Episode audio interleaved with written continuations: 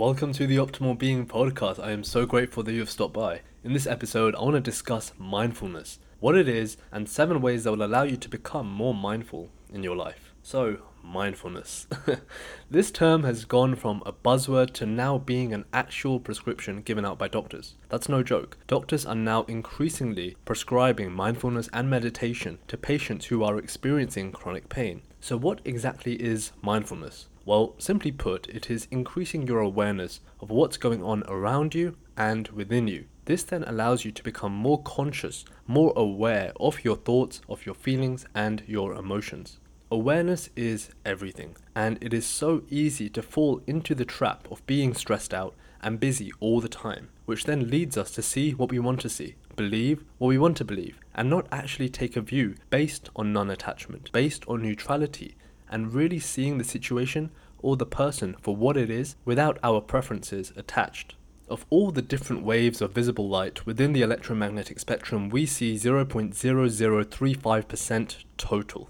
So we are essentially blind to the world around us. If we can increase our level of awareness, we allow for new dimensions of life to be opened up to us. So here are seven easy ways that you can become more mindful.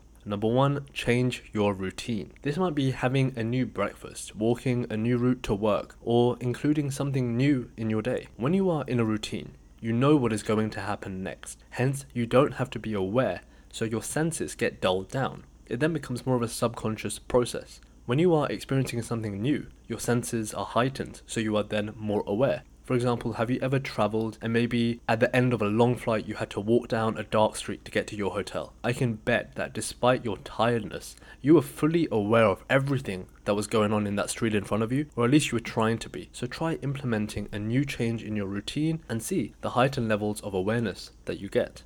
Number two, notice something new every day. You want to see something new in what you already know, and you will be amazed at the things that you didn't take any notice of before but have always been there. Train your mind to see the world anew, and it will forever be so. Number three, meditate. This is definitely one of the most powerful methods of transforming your awareness, both internally and externally. Just fully being aware of every single breath in its entirety, going in and out, is almost enlightening. 95% of our thoughts, our beliefs, and our body processes are at a subconscious level. Meditation is one of the most effective ways to bring a heightened level of awareness to your internal and external state so you can then tap into other dimensions and perceive more. Number four, watch your thoughts and feelings. Don't identify with them. This goes hand in hand with meditation, but if you are mindful enough, this can be something that you practice consistently. It is all too easy to let our thoughts and our feelings run the show, reacting from a place of anger, or believing something to be true about ourselves because we have had that thought for so long. But neither the thought or the feeling is real. It is not the real you. To take a step back and see things as they truly are, not as you have perceived them to be. This will allow your awareness to increase, and meditation allows you to take that step back. Number five, catch yourself when thinking about the past or the future. If you go by what the data says, it shows that the majority of us, especially in the Western world, live a life of anxiety and stress and this is due to mainly one thing our ability to be so engrossed in the past or the future, but never fully here in the present moment. As Reverend Run said in his book, live in the now.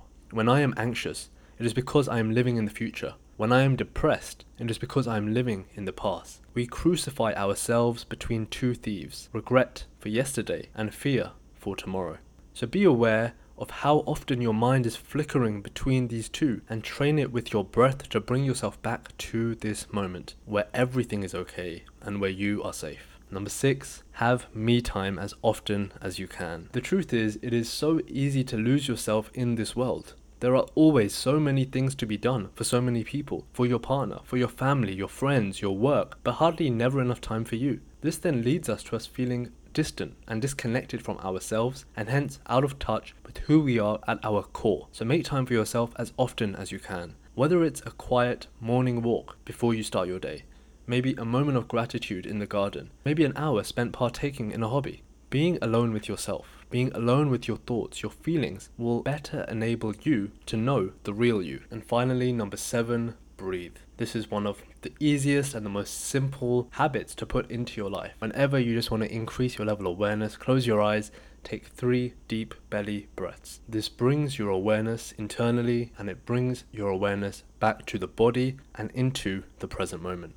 So I hope those have been useful for you. Just remember that by increasing your awareness, you are better able to then spot the sabotaging patterns that you are engaging with the limiting beliefs that are creeping up, and the disempowering thoughts that push you down a negative spiral. Catching these all before they manifest into something more physical. Once you are aware, then you are winning. Being aware is one of the hardest things to do because these patterns and these beliefs are most often at the subconscious level of the mind.